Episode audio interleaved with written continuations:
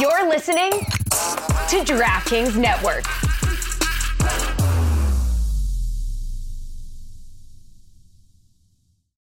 This episode is brought to you by Shopify. Whether you're selling a little or a lot, Shopify helps you do your thing, however you cha-ching. From the launch your online shop stage, all the way to the we just hit a million orders stage. No matter what stage you're in, Shopify's there to help you grow.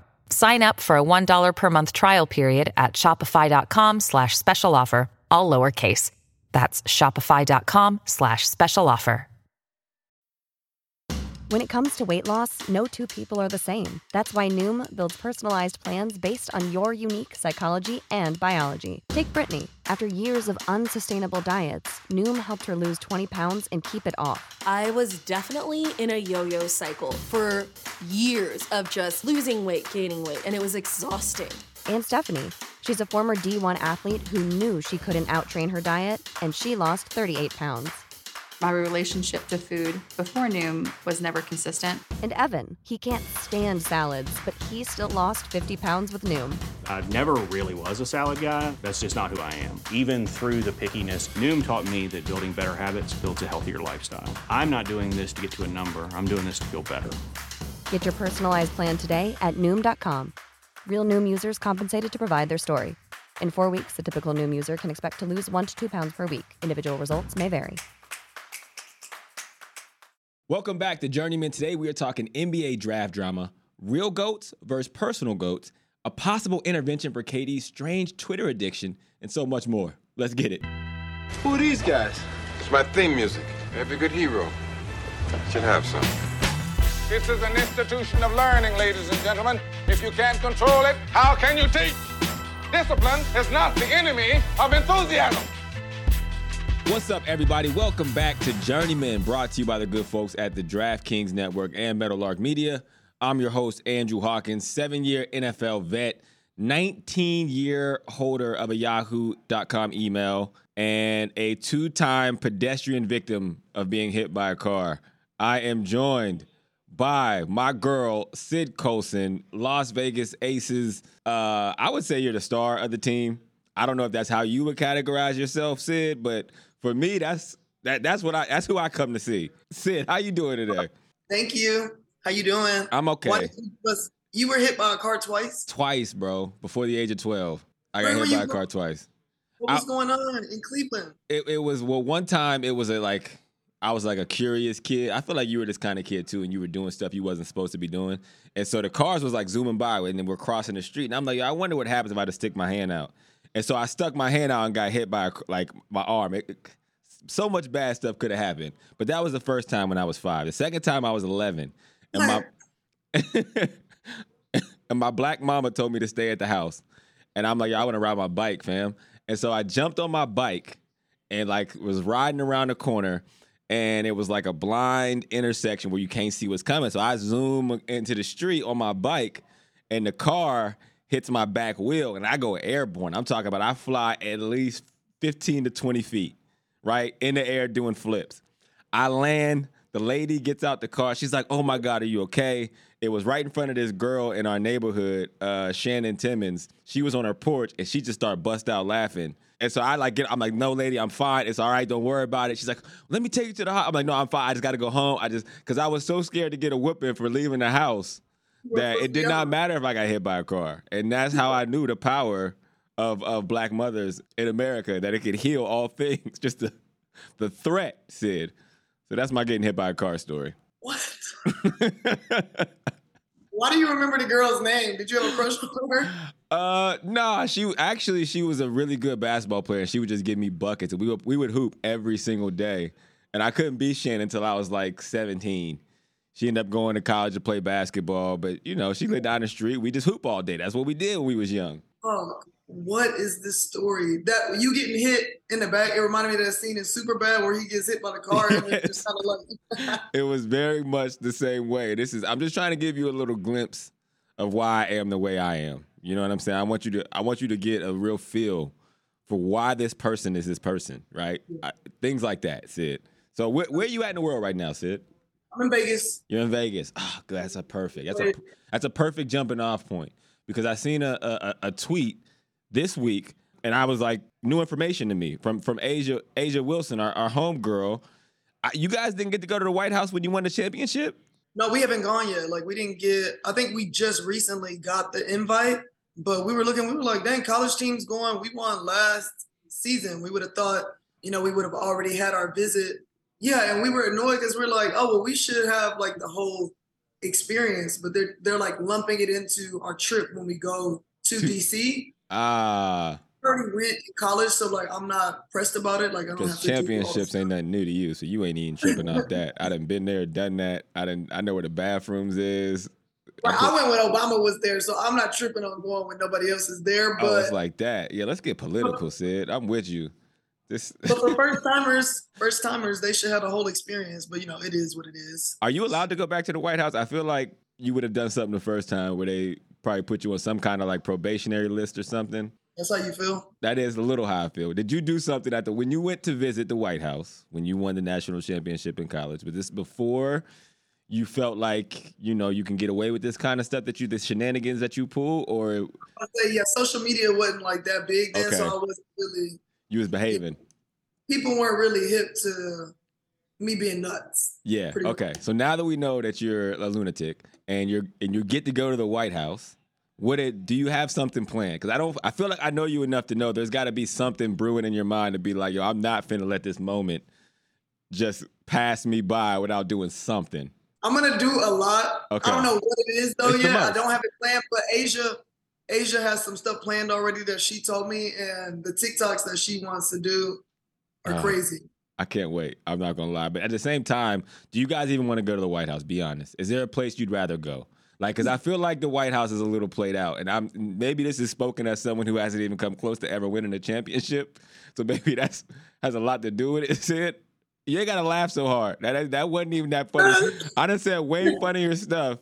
For you to be uncontrollably not being able to breathe. Because it's the way you said it. I feel away.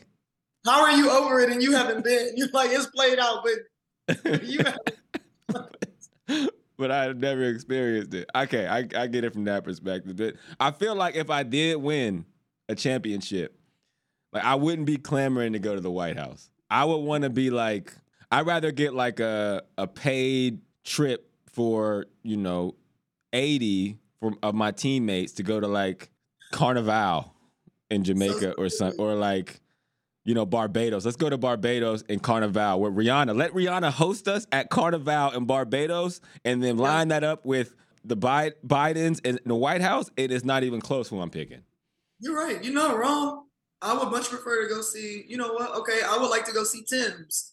I would like to go see Tim's perform overseas. Like, there you go. A guest of Tim's. That would be perfect. Or I'm trying to go see Adele. Yes. She was in Vegas, wasn't she? She's in Vegas. And you would rather just go to Adele in Vegas and go to the White House. That's what I'm saying. So that tells me that there's a system here that is broken and needs to be revamped. You know what I'm saying? Like, it's not – half the team don't even go anymore. They're like, yeah, we cool. Yeah, I'm good on it. You know what I'm saying? So maybe when you win a championship as a team, you guys should all vote for the thing that you want to do, the life-changing experience you actually care about, and then go get to do that. Okay, I'm going to tell the owners and like everybody that you said that, and then I'll let you know what they say. Yes, please do. Please do. Did you get to see any of you weren't on our show last week, and we talked about the Nuggets championship parade. Did you get to see any of the parade? Only a little bit. Like, I saw clips like on social media. Yeah. Stuff. Well, I had to ask you because, again, I was on here with Amin, and Amin don't know nothing about no parade, no championship parade. We both in here just looking at it all on Twitter. So what is it like when you win a championship, like, and you go through that parade? Like, is it as fun as it looks? Because, you know, the Joker was like, oh, I don't want to do this. I got others. I want to go see my horses. But then you see the clip from the parade, and it looked like he was having the time of his life. Like, there was not a place he'd rather. It was the happiest we've ever seen him on any video in his entire career. Is it really that fun? No, it was. It was really fun. Like, they had given us like the route that we were gonna take on the strip, and it was like pretty short on the bus. So we were thinking like, oh, this is about to be some BS. You know how they do WNBA teams, like this parade not about to be nothing. Mm. And I tell you, when we got there, like we arrived on a bus together anyways from like the apartments where we stay. Uh-huh. And when we were driving up to the like actual like double decker buses that we were going to be on, there were people for like miles, and we were like, oh damn, like this is really about to be a parade. You know, so people have been drinking, yeah, cigars, like it really was lit. Like it was way more than we were expecting. I think because our expectation was pretty low, it's surpassed by so much. But even if our expectations have been a little higher, like it was incredible. It really was incredible. That sounds incredible. Like the thing about a championship parade, this is where I'm envious. That's why I don't care to go to the White House. The parade is what I'm jealous of, because there's not a lot of opportunities for athletes to be publicly inebriated, drunk. You know, depending on what state you in, you could probably have a little bit of the Mary J. You know, like you could act a fool and everybody loves it. Like it does not matter. Tom Brady, who is like, if he ran for president, he would probably win. He was hammered, throwing the trophy over the bay in Tampa. Like he didn't care.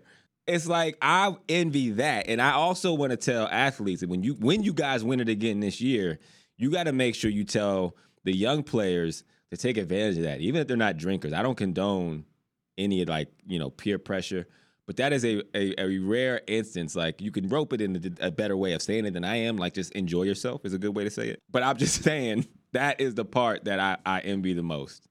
Kids, when y'all win, you need to do drugs. You need to have a good time.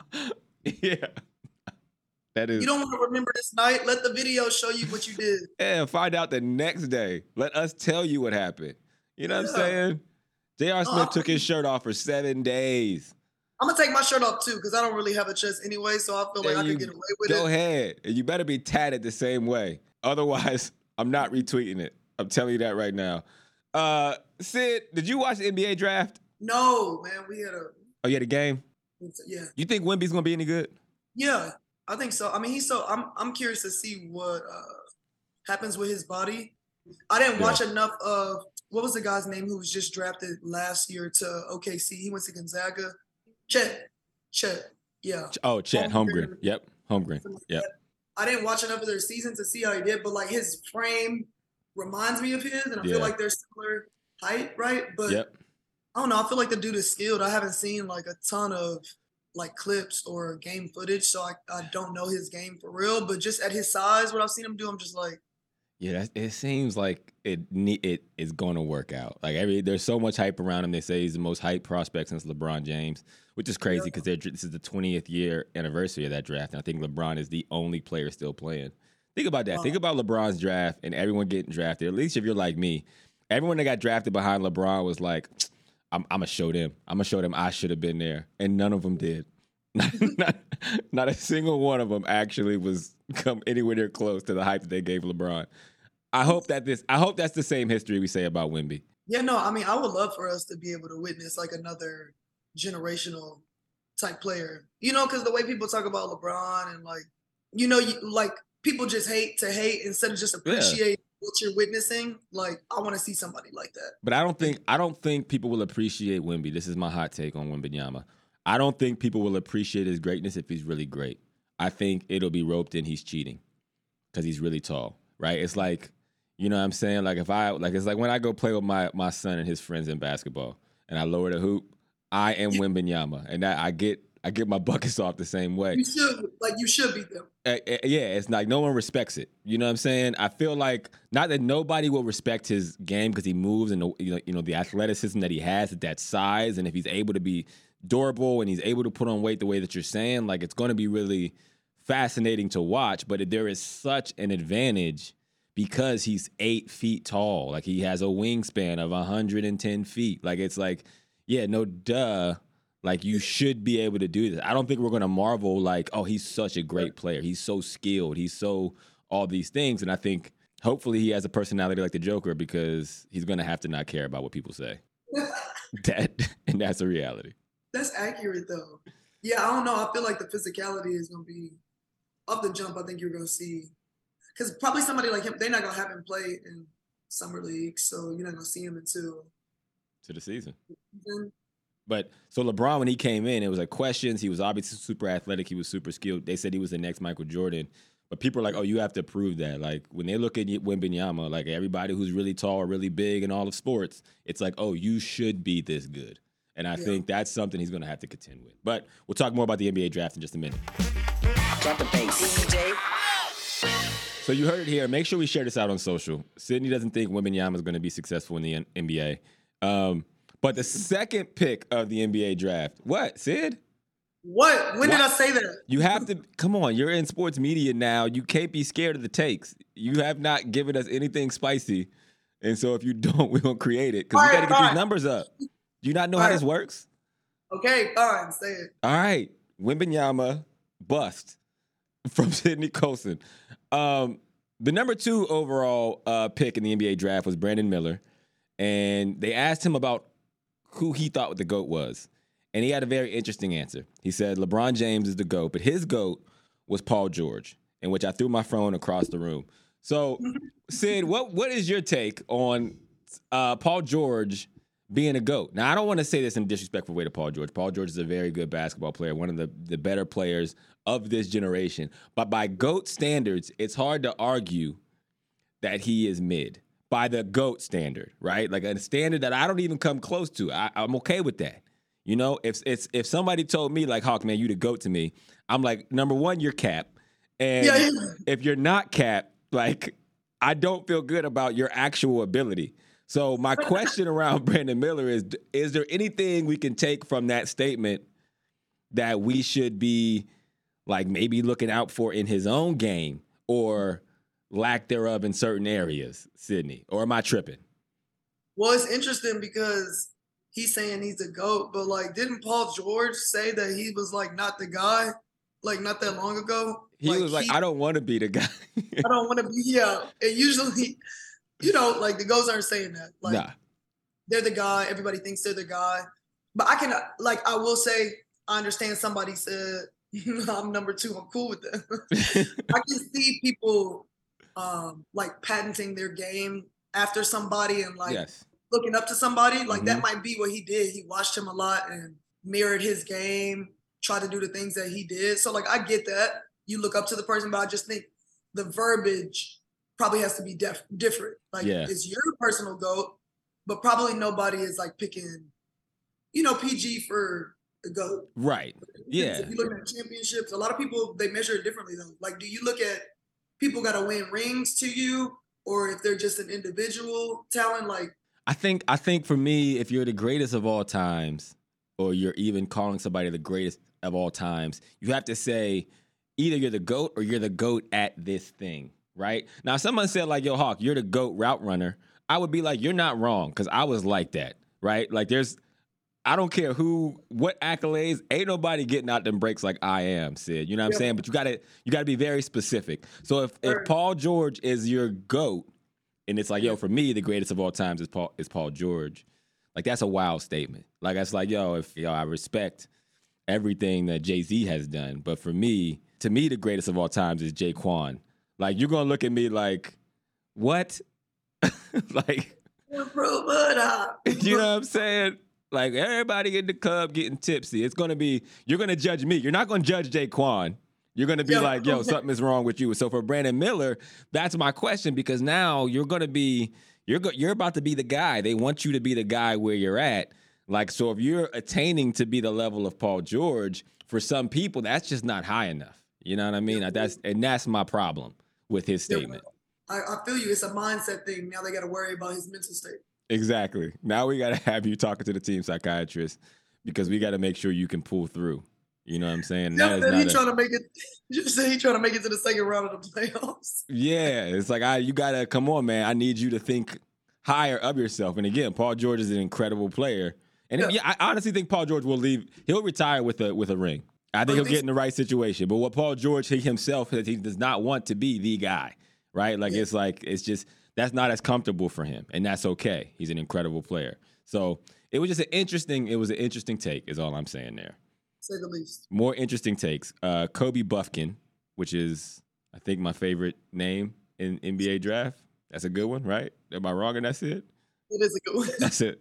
That's a great one. Well, he got drafted by Atlanta, and they asked him, like, you know, what his thoughts were, and he made a lot of noise because of his first public comments was, he said, I noticed a lot of traffic. I'm not looking forward to the traffic and the humidity and the roaches. And that is an interesting way to describe the city that you're now calling home, a city that is going to be rooting for you. I know a lot of Atlanta Hawks fans, and they weren't excited about it. So he's getting a lot of flack for that. But should he be? Yeah, because it's just like, you know that they're going to ask about the city. Have something prepared. But are we like shying kids away from being honest? If that's what he worries about, if he's a pessimistic person, I'm a little pessimistic. I'm a glass half empty type of dude. I ain't gonna lie to you. I see the problems before I see the good things and everything, right?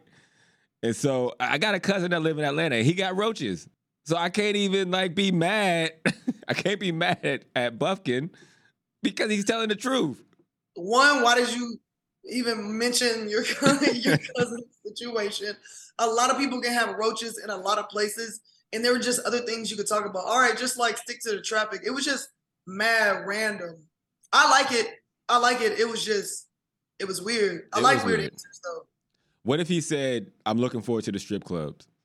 Would that would we then be like, would it still be an issue? Or would it be like, oh no, now you're still being too honest, man. Just be like, I'm looking to meet my teammates and my coaches and winning a championship. Is that what you want, Sid? That's not what I want. That's usually what they give, but this is more interesting. This is more fun. Maybe he's got a personality. Like, maybe he's like, let me get his answer. Yeah. And I know they talk about this. He probably follows you on social media, and he said, what would Sid Colson say? Because that is a very Sid Colson type of answer. Probably follows you. All right, we're going. Since we're on the NBA draft, let's keep it going. Scoot Henderson, he gets drafted by the Portland Trailblazers, and he basically makes his public plea to have Dame stay. We talked a lot about Dame Lillard. You like to call him Dame Dash sometimes. We talked a lot about Dame Lillard and whether he's going to stay in Portland or not. And Scoot is like, yo, he thinks their dynamic duo could put the franchise over the top. But then he goes and gets the number 00.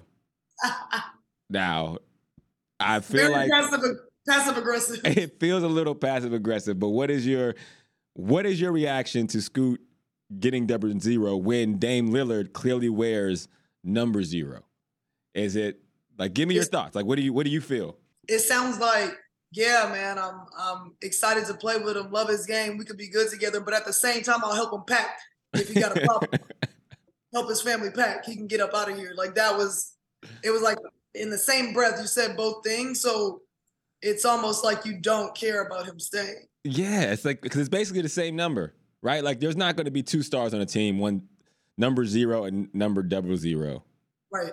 That's a weird thing. Like, how do you imagine going into the Portland Trail Blazers team shop and they're selling two jerseys and there's 00 and then there's 0, and like those are the top. Like, he's trying to big dog Dame. Like, I got 00 big balls. You got one testicle.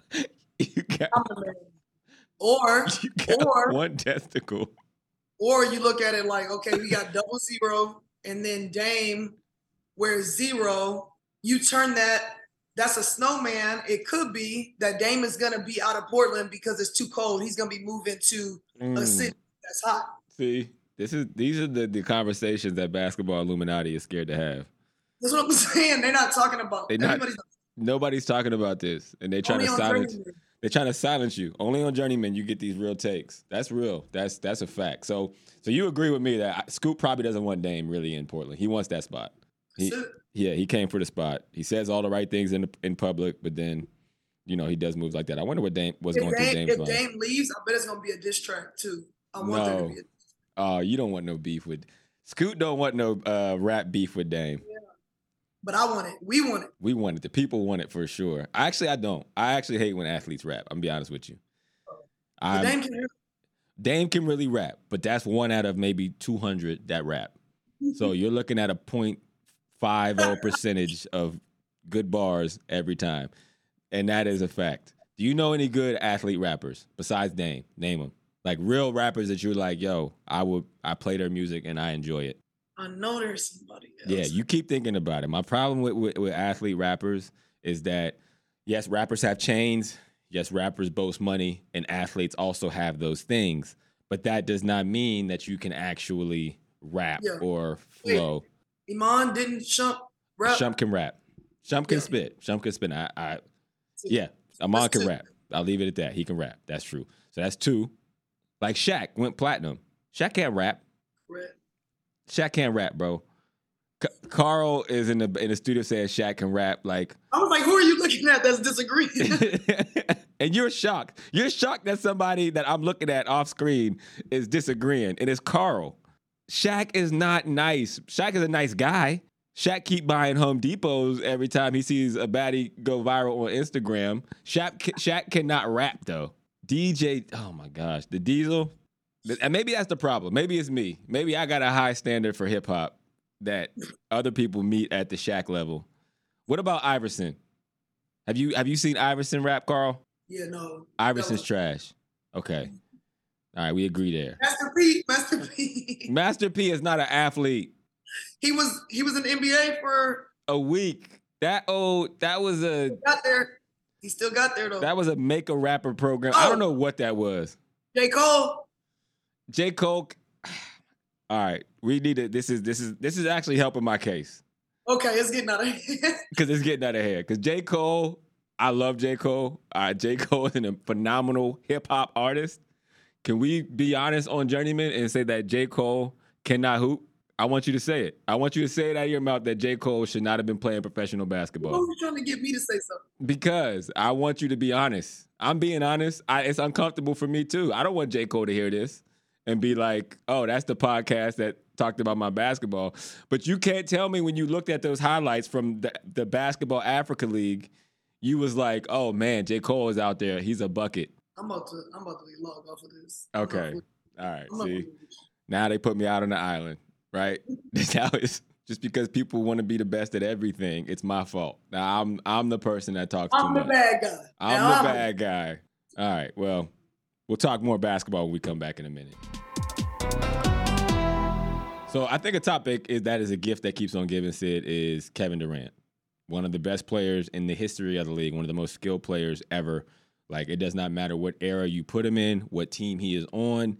It is hard to find anybody who is more skilled at the game of basketball than Kevin Durant. At his size, his fluidity as an athlete, his shooting ability, his ability to dribble, his understanding, his basketball IQ. Like, literally, you cannot game plan for someone with that kind of ability.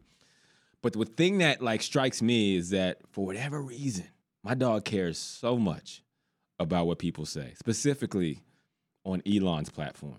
There was a Twitter Spaces going on about called, I think, KD isn't top five, where they were arguing that Kevin Durant is not a top five player in the NBA.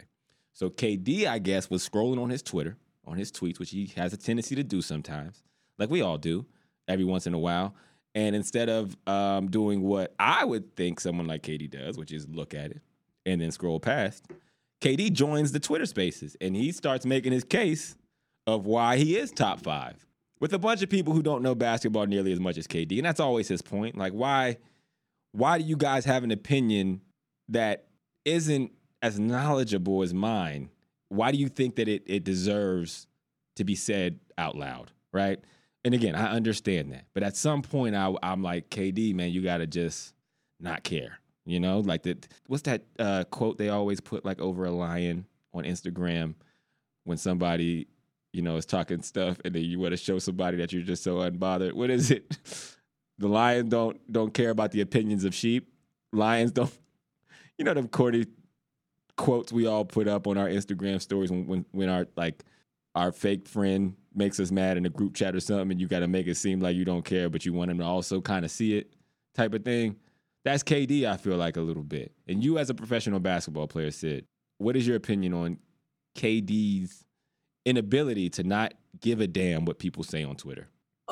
It's like I'm of the same. Like, I'm having the same opinion of you. That it's wild to like see somebody talking. I get, even if he like stumbled upon it and was just maybe in there listening on one of his burners, but to actually get into that Spaces and become a speaker on there is wild.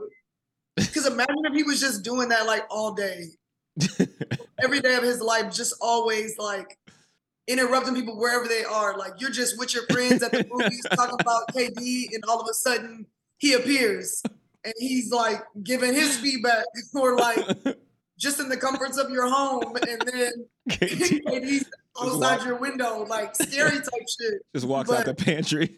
It was like, you're not even thinking about offensive efficiency. See, that's where you're wrong. See, you talk about protecting the rim and everything around the rim. Right. Everybody add it to the skits. Add it to the skits. Oh my gosh, please add that to the skits, because these things just they record themselves. That's a 1 million view skit. Yeah, it's crazy. It's crazy to hop in their spaces. I don't care how wrong they are. It's wild to hop in there. Yes. Okay. So we're on the same page, and I want people at home to understand that too. Like, it's not. Because I think from a fan's perspective, they're like, yo, this is wild that one of the best basketball players ever continues to, defend himself to randos. It's crazy for professional athletes, too. And maybe, I don't know, this could be a situation like we talked about with the parade or like the White House.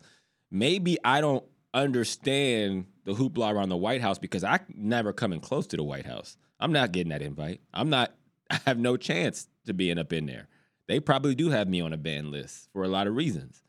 So maybe this is a situation where we don't understand what it's like to be KD. But from our perspective, maybe we're closer to the fan than we are to being KD. To like, you got to just let this one ride, man. At some point, you got to just be okay. And also, Twitter's not even hot like that no more. I'll be honest with you. I mean, I'm a Twitter person. I've been on Twitter since early 2009. Like, I made a lot of my hay on Twitter. Like, people, I'm on this show now. If there was no Twitter, I would not be hosting this show at the moment. So I want everybody to understand how invested into the platform I have been. And even nowadays, in the Elon era of Twitter, it ain't hitting like it used to be. So for KD to still be on that, they need to give my man equity or something, because like Twitter needs this. They need KD jumping into Twitter spaces that are named about himself. Yeah, to stay afloat and stay relevant. No, yes. That's facts. Yes. Speaking of Twitter, our guy Marcus Smart was traded to the Memphis Grizzlies that completed the Porzingis trade to get him to Boston, and which is all good. That's basketball and all the things. I think the weird thing was, like, less than a half a day earlier, they had like a Marcus Smart hype video from the Boston Celtics Twitter account, and everyone thought it was weird that they were hyping him up and then only to trade him a couple of hours later. Does that stoke anything in you? Is that like, do you think that was just like really, really weird timing? Do you think it was just like cruel? Someone you love, like Boston fans love Marcus Smart. Was it like a kind of, let's show him love before we ship him up out of here? Or what do you think it is? It was like the Scoot Dame situation. Like, yeah. Frenemies type stuff. Yeah. And then do some weird backhanded stuff after. Like, very scary, very shady. But the Celtics organization, I'll never trust them again. After how they did Nia Long, after how they handled that situation, I'll never have anything good. What was your biggest issue with how they handled Nia Long? She said she didn't even receive a call, a text, anything from anyone. No correspondence to Nia Long. Love Jones, Nia Long. Soul Food, Nia Long. Couldn't keep it at home. Thought I needed a Nia Long. I'll never have a good thing to say about it. I'm with you. This didn't shock me. I guess what I'm saying is this didn't shock me. You know, when someone shows you who they are, Sid, believe them. That's also a good Instagram stories subliminal that a lot of people use on a very consistent basis. No, I agree, man. And also, I would take it a step further. I would say that the Celtics did this on purpose, and I'll tell you why. This is a tactic I use often. Okay. I remember when I was, I signed with the Cleveland Browns in an offseason. I was a restricted free agent. Now, what that means is they offered me a term sheet and I could sign it, but my old team, the Cincinnati Bengals, had a chance to match it, right? And so the Browns offered me a term sheet. I'm like, hey, I'm going to sign it. Basically, the Bengals came out and said they were going to match it. And so I called the Browns back and I'm like, yo, man, I really appreciate it, dude. I appreciate your interest in me. It's good, but the Bengals, they really want me, which is dope. It's good to be wanted, but I was gassing that up so I could get them to come make a bigger offer. Yeah. And it worked, right? So it's like, you always want to show. So I think what the Celtics were trying to do is they were like, woo, Marcus Smart, boo, we so happy we have him type thing, right? Like, and they want to try to boost his value a little bit to get you to pull the trigger on the deal. I also did that in media when I signed with NFL Network. after I left ESPN, and we were actually having conversations back and forth, and they were like, well, you know, I had, you know, my agent had his number, my number, and I was like, yo, I'm good to stay. And so I think I put up like an Instagram post of a show I just did with ESPN. I'm like, oh, I love it here.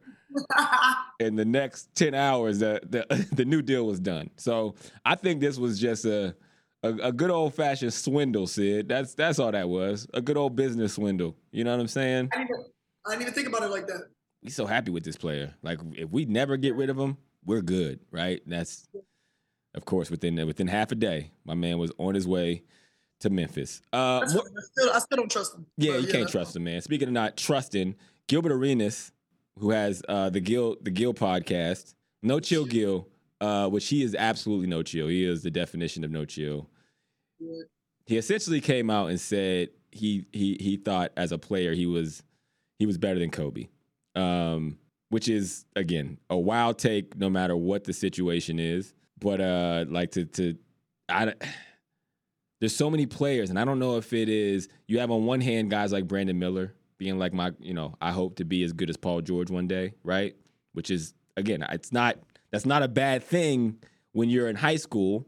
The moment you get drafted, you got to understand, like, this is now a different test. You can't come out and be like that. And then you got players like my man Gil saying, like, yo, I was better than Kobe. Or my man Cat saying, when I retire, people are going to say I changed the game. And again, I'm a casual basketball fan. I don't know if these things are true. So I have to come to you, Sid, and say, is Gilbert Arenas better than Kobe Bryant? And did Cat change the game of basketball forever? Gilbert was nice, though. He was dumb nice. But was he better than Kobe? I didn't ask if he was nice. I wouldn't have said, but when you got guys at that level, I will say people, like, you got to have a mindset that you were, even as ridiculous as it might be, if you were really, really nice, and if you went up against Kobe and you feel like you gave Kobe work, like, or whatever, gave the team work, people should, like, people don't automatically just have to bow down to people just because everybody else feels that they were the shit. And they're like, well, shit, I'm the shit too. Yeah. So I'm like, I'm not mad at it, but Karl-Anthony Towns, I don't know what he meant by that.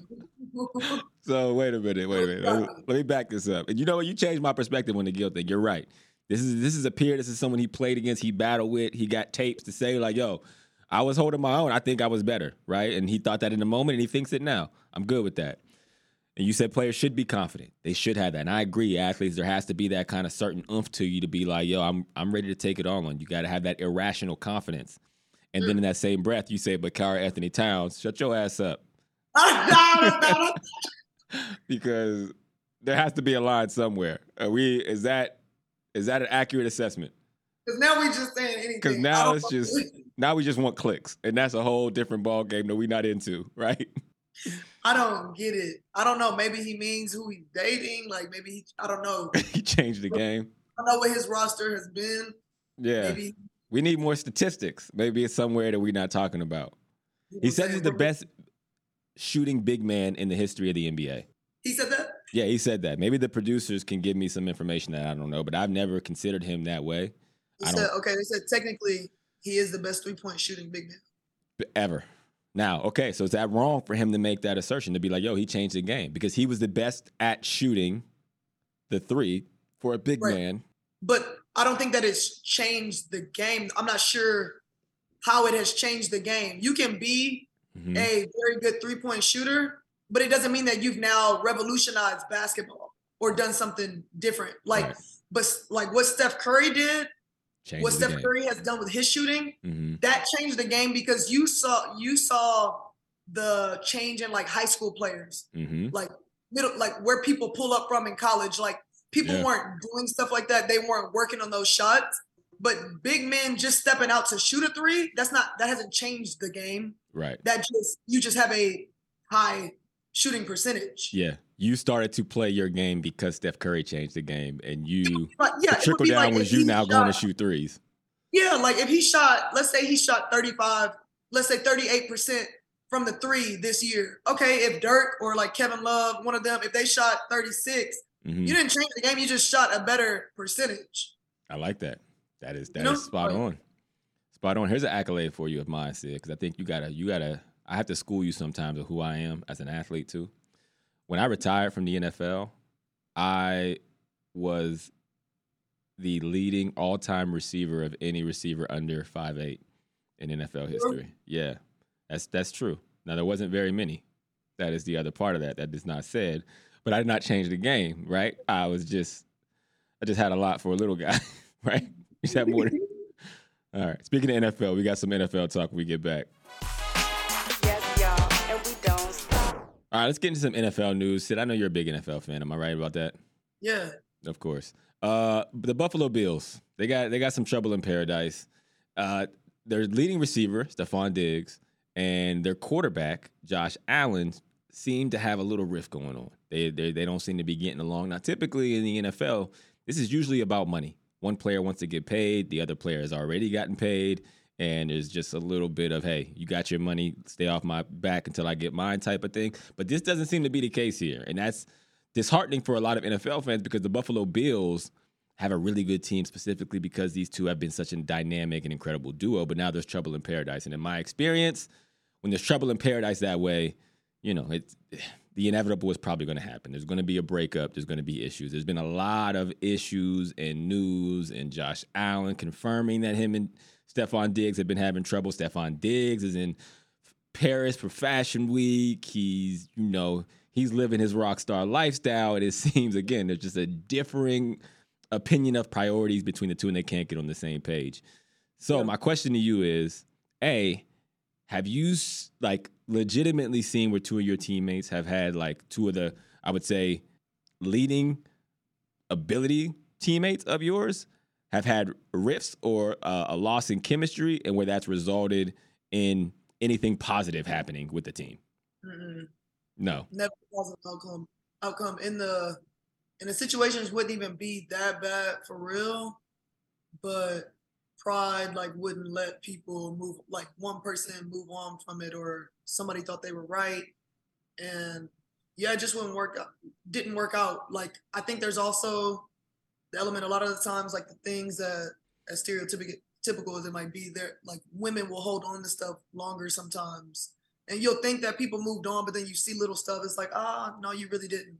And maybe men are like that too, but I know they are. No, I was gonna say this is why I love the dynamic we have here on Journeyman, because people do say that. And I can promise you everything you're saying is spot on, even on the men's side of sports. Probably, I would say more, but again, that's probably from my kind of shaded view of I'm always in men's locker rooms and I can see those rifts happening, right?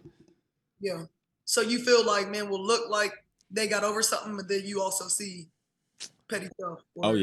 Oh, yeah. And it's typically those personalities. What happens is, and Stephon Diggs is an incredible receiver. He's one of my favorite receivers in the league. He's been one of the top receivers in the NFL, but what happens is, even in success, and this is across any industry, any profession, any gender or whatever, it's whenever there's success, there has to be someone who gets credit for that success, right? So even in this earlier stage, where when Josh Allen first started to come into his own, it was when Stephon Diggs became his wide receiver, and it was oh man, Stephon Diggs has really ignited the ability of Josh Allen. Well, now Josh Allen is the cover of Madden. He's doing all these things, and now they're successful. And now that he's gotten his money and he's viewed as a top quarterback, it's less about people giving the credit to Stephon Diggs. And I don't know if that is the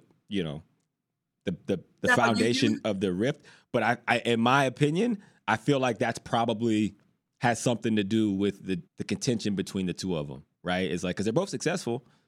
They're both statistically two of the best. Everyone would consider them the best at their position. They're winning. They haven't won a Super Bowl, but they've come really close. So it's even with the success and the way that you guys have turned around a franchise, there has to be something that is ego-driven or pride involved, because the other stuff doesn't track or make sense. It'd be different if Stephon Diggs didn't have a great statistical season, or Josh Allen wasn't considered a top quarterback, and they were like, oh, you're blocking us from our greatness. They're both great.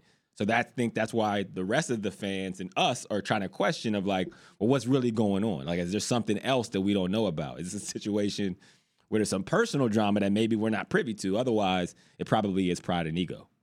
So was Josh Allen as talked about or as big before Stephon Diggs became his receiver? No, He wasn't. But then, you know, Stephon Diggs, as talked about before he went to that team. Yeah, he was. He was pretty good where he was at before. But the thing about it is like, you know, this is sports though. These are the conversation that you have because you don't know what raindrop is going to start to flood. When Stephon Diggs came, he came at the time when, you know, really good quarterbacks typically ascend to be really good quarterbacks. And even if Stephon Diggs left, Stephon Diggs was good everywhere he went. Josh Allen was pretty good before Stephon Diggs got there. But as you know, once you taste success, once you have experience, once you know how, if Stephon Diggs leaves, Josh Allen still will be really, really good. And Stephon Diggs will go somewhere and be really, really good. And it still doesn't say of, you know, who made who. And it might not be as simple as that, right? But it's... I would like to see, because, I mean, in football, too, y'all have so many other pieces. Like, people got to block well. Exactly. For a quarterback to be good. They need somebody that can catch or run routes well. They need you. They need under 5'8" receivers that are changing the game too. That's a big part of it, right? So, you know. But if Stephon Diggs went somewhere else and thrived, and Josh Allen lost him, and still had the same team otherwise, let's say all the other pieces really remain the same, but Stephon Diggs left, then I mean you could make the case then that Stephon Diggs did make. Yeah, you can. It's very similar to the Tom Brady, Bill Belichick thing. They had so much success, and then when they split, Tom Brady went on to have more success, and Bill Belichick has struggled. Now, is that to say it was all Tom? I don't know, because you know someone had to say, you know, I see something in this Tom Brady guy, right? And that was Bill that did that. So I don't know. It's a very nuanced thing. One quarterback that probably nobody questions whether he's great or not is Pat Mahomes, and Mahomes has had a beef going with, of all places, Cincinnati, who I used to play there. It's very interesting to see a Kansas City versus Cincinnati beef, but it is brewing. Why? Because they have a quarterback named Joe Burrow. He's very, very good. And they asked Joe, hey, who is the best quarterback in the league? And he said Pat Mahomes until somebody knocks him off. Now, these two teams have battled in AFC championships the last couple of years, and they're, like, for most people's account, like probably the top two in the AFC, maybe even in the NFL. And then they asked Joe Burrow's number one receiver, Jamar Chase, who what was his thoughts around Joe Burrow saying Pat Mahomes is the best quarterback in the league, and he said Pat who? So he kind of leaned in. Jamar Chase, he didn't care. He was like Pat who? And then that had Travis Kelce up in a tizzy, and I think Pat Mahomes might have got his Super Bowl ring and said something back, and he said like that's who with his two Super Bowl rings on. So it's a little beef going back and forth here, which I think is funny when people are like, perceived as like kind of corny, but then they want to like have beef because people don't even take even if they're right, people are like why are you beefing, bro? Chill. So it's just an interesting beef going on like across team, but that competition is important, but it does seem a little watered down compared to like some of the, that's why I like the NBA, because all their off the court stuff is like a lot more spicier than NFL off the field stuff. It's just like, I feel like we'd be trying too hard and it just don't hit the same way, to be honest. It's also so hard to me for y'all to like to talk trash in football or like make comparisons because your offense goes against like y'all aren't battling like in basketball. We got 10 people on the court. It's 5-on-5. Uh-huh. We go play offense against you, and then you got to defend us. Mm-hmm. Y'all can't really talk trash to the other offensive group because we're not really there. We don't really play against each other. So how you going to say with quarterback, like, well, if I was going against you, I would do this. But it's like, yeah, but you'll never defend me. It doesn't hit the same. Right. And I completely agree. But there's pros and cons to each side because to your point, like we can't really talk trash and like have like that kind of drama that basketball has because y'all are playing against each other and you got to defend me and I got to, vice versa. Right. But then like when I see like the quote unquote tough guys in the NBA, NFL players feel like that's corny because in the NFL it's like whenever there's beef, like we can physically handle this. We're gonna get on the field and we're gonna see who the winner is and who's the tougher person. And so I always wonder, like, well, how do basketball players get the tough person mantra? Like, how does it work if you don't fight? Like we fight each other in locker rooms, even within a team. Like we go in the locker room and we fist fight and it's okay. Or we on the field, we fist fight each other. Like all problems get handled immediately in football. It's my favorite thing about it. Like I don't like you, you don't like me. Cool, let's get physical. And then at the end, it was like, oh, you was way stronger than me, man. My nose hurt. You know what I'm saying? You just let it.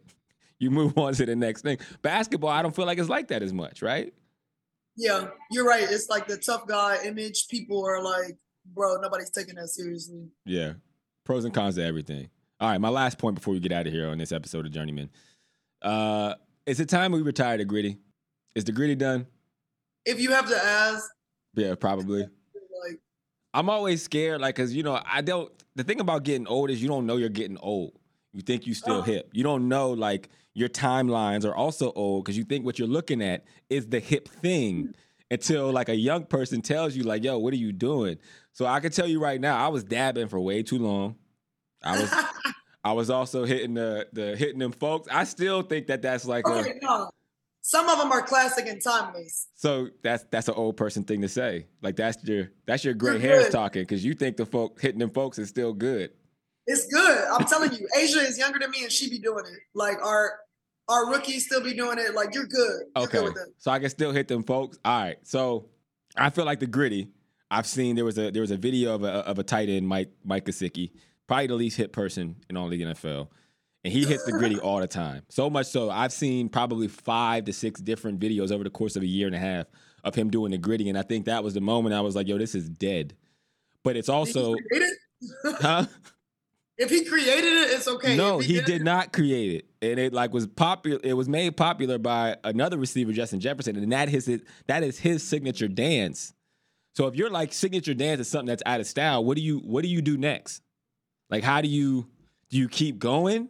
Like, if you're his marketing rep, do you be like, yo, I know this is your thing. We got to retire it. Or does he just kind of keep doing it and being like, do you want to be the person still hitting the dab at the wrong time? It's a conversation. It's a tough one, but it has to be had. Yeah. I think you either retire the dance or retire from the sport. That's the ultimatum. You either retire this dance or I quit. Yeah. That's those. Everything must come to an end, Sid, is basically what you're saying. And so, just like that, this podcast must come to an end. That's it for this episode of Journeyman. Shout out to Sid Colson for joining us. And make sure you guys journey back next week. And until then, drop down and get your eagle on.